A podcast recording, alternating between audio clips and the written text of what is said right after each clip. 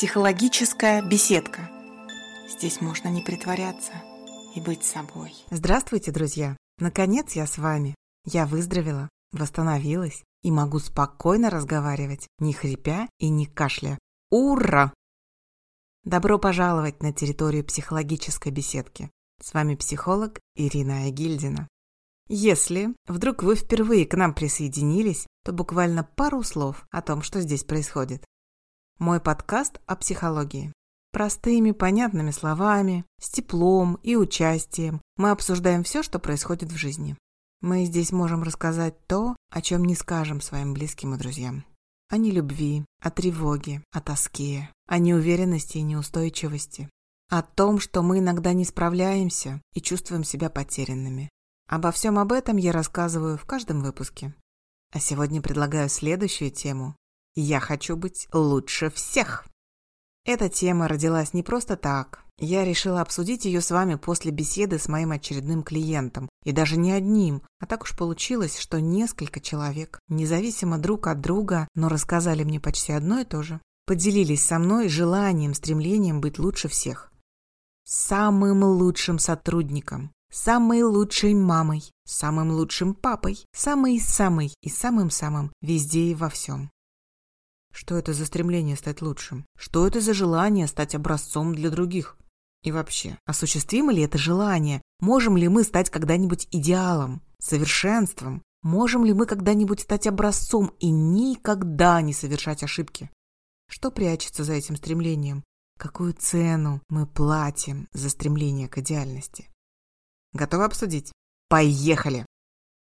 Да, если у вас будут вопросы, то мои контакты всегда можно найти в интернете. Забить в поисковике «Психолог Ирина Гильдина», выйдет мой сайт, там есть контакты. Да, у меня такая необычная красивая фамилия Айгильдина, потому что я наполовину татарка, проживаю в Казани и консультирую очно в своем городе и онлайн по всему миру. Так что если вдруг вы решитесь обратиться ко мне за консультацией, welcome. И еще можно меня почитать в запрещенной соцсети, не буду называть ее, в телеграм-канале, он называется «Лиственный домик» и ВКонтакте, блог психолога Ирины Айгельдиной. Так, вот поподробнее про телеграм-канал «Лиственный домик». Там тоже так же уютно, спокойно. Там я тоже пишу про психологию и стараюсь писать так же просто, тепло и с участием. Ну все, пора возвращаться к теме. Быть лучше всех. Это не высокомерие, это не эгоизм, и это не стремление самоутвердиться за счет других. Скорее всего, это перфекционизм и спрятанное скрытое желание заслужить любовь. Если вы обнаружили, что тоже хотите стать лучшим, прислушайтесь к себе. Что там сидит в потаенных уголочках вашей души? Нет ли там неутоленного голода? Голода по признанию, по любви, по вниманию? Может быть, есть? Прислушайтесь. А вообще сейчас так много призывов стать лучше, измениться, стать лучшей версией себя, стремиться к саморазвитию, совершенству, что под гнетом этих лозунгов мы иногда теряем сами себя. Мы не знаем, куда бежать. Вот за этим образовательным курсом или вот за этим. Вот этот видеоролик посмотреть или вон ту статью прочитать. Вот эти соцсети или вот эти.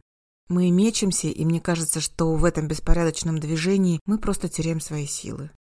Слушайте, а может быть иногда нам надо успокоиться, расслабиться и твердо сказать самим себе, что мы и так уже хороши?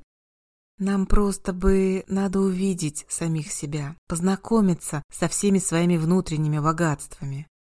Вы не верите, что они у вас есть? Не верите, что у вас есть внутренние богатства? Вы их просто не замечали и не там искали. А сегодня я расскажу, как их увидеть. Я, наверное, много раз вам уже рассказывала, что люблю наблюдать за людьми и за собой в том числе.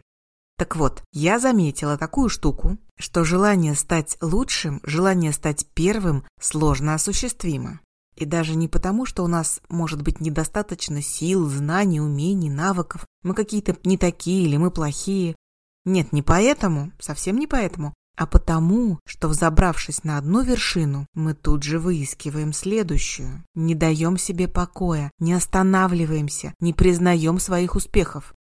И в каждой победе, в каждом своем деле мы выискиваем недостатки, оплошности, несовершенства. И вот такое вот стремление победить, причем неосуществимое стремление победить, когда мы не признаем своей победы, может привести к депрессивным состояниям и к тревожности. Почему, спросите вы? Ну вот представьте, человек решил стать самым лучшим в своей профессии. Неважно в какой, будем без деталей, будем общую картинку рисовать. Итак, решил стать самым лучшим. Выполнил профессиональное задание в срок, действительно с лучшими показателями, получил грамоту от руководства и премию. Во как! Но через день-два человек опять недоволен собой, как будто бы внутри него жажда. Неутолимая жажда, как в жару. Помните? Лето было жарким, и вы, наверное, помните, как в какой-то жаркий день очень хочется пить. И вот вы пьете эту прохладную приятную воду, но никак не можете утолить жажду. Но в реальности, рано или поздно, мы напиваемся вот этой приятной, прохладной, свежей водой. А вот в случае нашего желания, в случае нашей жажды первенства, такого не бывает. Это неутолимая жажда. Такая вот волшебная история.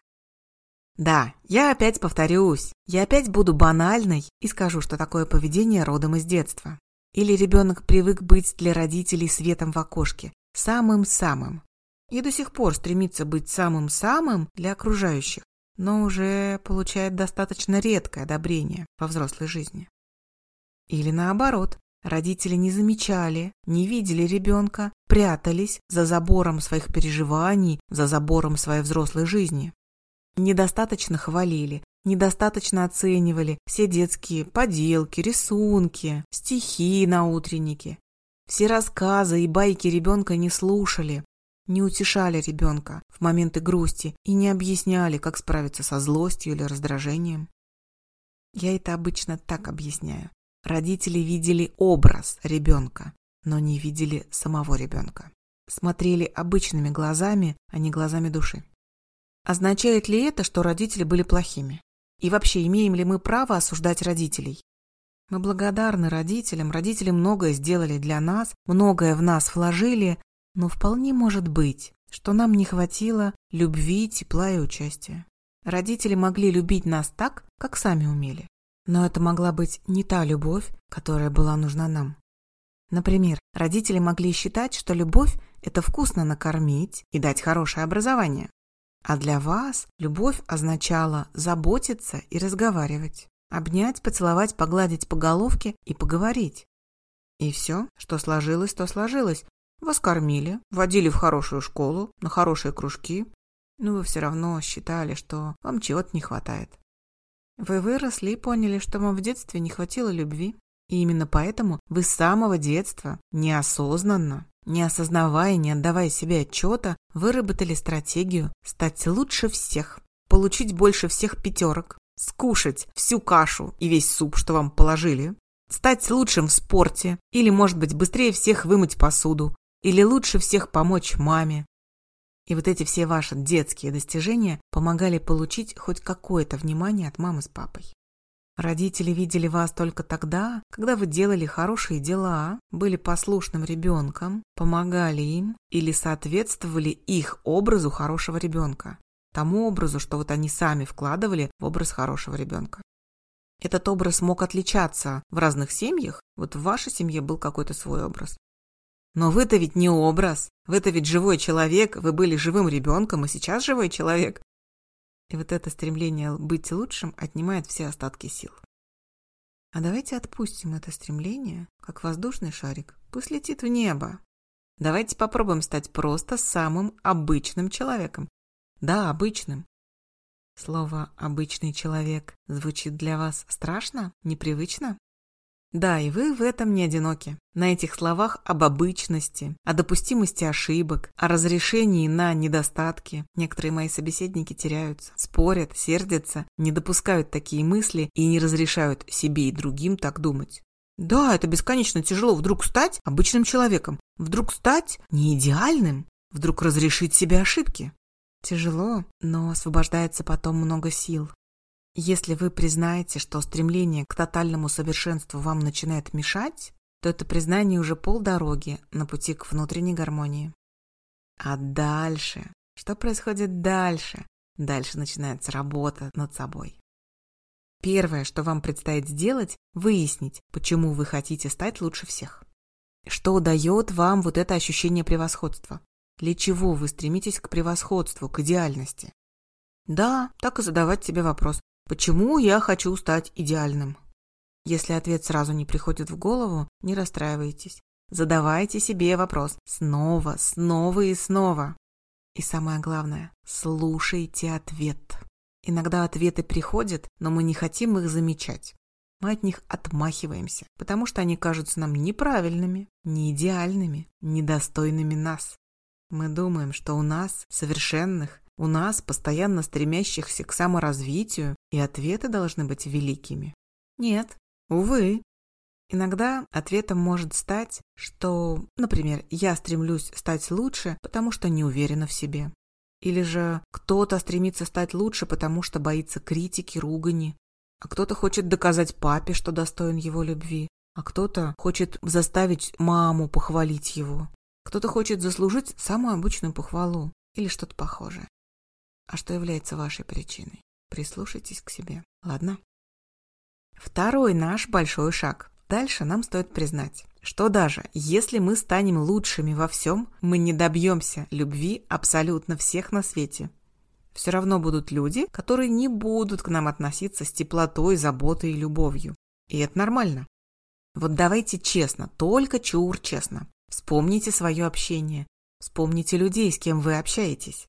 Ведь, наверное, так бывает, что кто-то вам не нравится, кто-то вас раздражает, а кто-то просто бесит. Есть ведь у вас такое, да? Так что это нормально, кому-то не нравится. И еще, сейчас скажу грустную вещь. Даже если сейчас папа с мамой заметят ваше совершенство, ваши подвиги, ваши победы и начнут вас хвалить, это будет совсем не то, как в детстве. Многие клиенты мне рассказывали, что похвала от родителей во взрослом возрасте не вызывает такой радости. Даже как будто бы ей уже и не верят. Время прошло. Это горькое признание, болезненное, со слезами. Ну да, вот так. А еще, когда мы признаем, что мы не получим абсолютно всю любовь на свете, когда мы соглашаемся с тем, что да, будут люди, кому мы не понравимся, это похоже на прозрение. Как будто бы мы снимаем очки с цветными стеклами и видим мир в его реальных красках. Да, мы видим реальность. Друзья, ну уж, а в реальности-то мы разберемся как-нибудь, сориентируемся. Так ведь? А если это прозрение дается с трудом, если мы до сих пор стремимся стать лучшими, если мы отрицаем свои ошибки, если мы не признаем свою неидеальность, то знаете что? Мы упускаем возможность изменить свою жизнь и измениться самим. Знаете, как сказал отечественный психолог Алексей Леонтьев? Хорошая такая цитата. Личность – это не статичность, а это процесс постоянного самоопределения в мире. То есть, если мы будем статичными, мы будем как памятник сами себе. Мы потеряем живые черты и потеряем свою естественность. Мы не сможем изменяться, мы не сможем расти. Мы растем и изменяемся только когда пробуем что-то новое, когда ошибаемся, исправляемся, ставим перед собой новые цели, меняем эти цели, меняем свои желания, двигаемся к своим желаниям. Мы растем в постоянных пробах, в постоянном движении, и в этом движении нет идеальности. Идеальность совершенства – это статичность, это остановка, это замирание, это как будто бы мы замираем в горделивой позе. Но это невозможность дальше двигаться. Как будто бы в самом понятии об идеальности заключена невозможность ее достичь. Вот представьте, что вы стали идеальным в какой-то области, но если вы не будете двигаться дальше, пробовать что-то новое, то совсем скоро вас догонит и перегонит. Надеюсь, вы уловили мою мысль, что стать первым – это временное явление, которое обязательно сменится периодом ошибок, периодом проб, периодом оплошности. И это нормально, абсолютно нормально. Ну и переходим к третьему шагу. Наша схема не будет законченной, если мы не научимся давать сами себе то, что нам не достает. Сейчас объясню. Например, если в предыдущих пунктах вы выяснили, что вам не хватает признания важности и ценности вашей работы, научитесь сами признавать ценность своей работы. Заполните сами свой внутренний опустевший колодец. Если вам не хватает любви и заботы, научитесь сами к себе относиться с теплотой и заботой. Дайте себе время отдохнуть, выпить чаю, подарите себе подарок.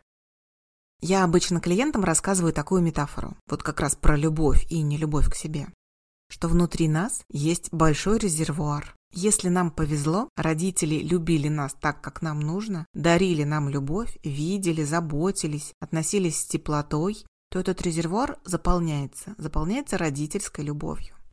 Если нам не повезло, мы вытянули ни счастливый, ни везучий лотерейный билетик, родители были заняты работой, личной жизнью и мало нам дарили любовь, то этот резервуар пустой. Вполне возможно, что заполнен даже меньше, чем наполовину, на 10-20%. И вот человек с таким пустым резервуаром внутренним бегает и требует от всех любви, внимания, признать его ценность, признать его важность. Кто-то пробует стать лучше всех, кто-то цепляется к окружающим людям или вступает в зависимые отношения. У всех своя стратегия, но человек пытается заполнить этот резервуар. Но резервуар у нас такой вот волшебный и необычный, что вся та любовь, ценность и признание, что мы получаем от других людей, от окружающих людей, испаряется. Этого хватает лишь на краткое время. И только если мы сами научимся признавать свою ценность, свою важность, свою значимость, научимся относиться к себе с заботой, с принятием, перестанем себя осуждать и критиковать, только тогда этот резервуар заполнится. Только мы сами сможем его заполнить так, что вот это внутреннее чувство любви к себе, значимости, уверенность в себе не испарятся, а останутся с нами. Если вы заметили, друзья, то в каждом нашем выпуске так или иначе я затрагиваю тему любви к себе, и многие упражнения, о которых я рассказывала, многие упражнения можно использовать. Ну а сейчас поделюсь с вами одним упражнением. Если вам не хватило слов признания от родителей, напишите сами себе письмо от имени своих же родителей со словами поддержки, похвалы или признания. Это очень хорошее упражнение. Оно помогает залатать наши внутренние дыры и утолить вот этот внутренний голод по признанию. Вполне возможно, что когда вы будете выполнять это упражнение, будете писать себе письмо, вы будете плакать, злиться или обнаружите, что у вас много обиды. Это нормально. Так выходят ваши чувства. Может быть, вам придется писать несколько писем или по нескольку раз переписывать одно и то же письмо, а потом и перечитывать это письмо. Но рано или поздно ваша душа заполнится теплом. Вы почувствуете, как стали относиться к себе с большей заботой. Почувствуйте, прям тепло будет разливаться внутри вас. Ну, еще такой вопрос, который очень часто мне задают клиенты. Они мне говорят, Ирина, а если мы перестанем стремиться к совершенству, не получится ли так, что мы завязнем в болоте, станем посредственными и вообще будем скатываться вниз? Нет, друзья мои, абсолютно нет. Это совсем противоположные направления. Я призываю не к тому, чтобы скатываться вниз, а я предлагаю дать себе больше свободы и больше участия. Принимать себя со всеми своими недостатками, жить в согласии с собой, со своими желаниями, со своими ограничениями и своими победами. Это и есть стать настоящим собой. Это можно описать вот такой вот внутренней установкой. Я такой, какой есть, и я достоин любви именно таким, какой я есть. Ну или «я такая, какая есть, и я достойна любви». Смотрите, ведь не обязательно быть лучшим, чтобы получать любовь. Мы рождаемся на свет, и это уже хороший повод быть ценным. Ну вот и все, друзья мои, что я хотела рассказать вам на сегодня. Пока-пока, до следующего раза. С вами была Ирина Игильдина. Психологическая беседка. Здесь можно не притворяться и быть собой.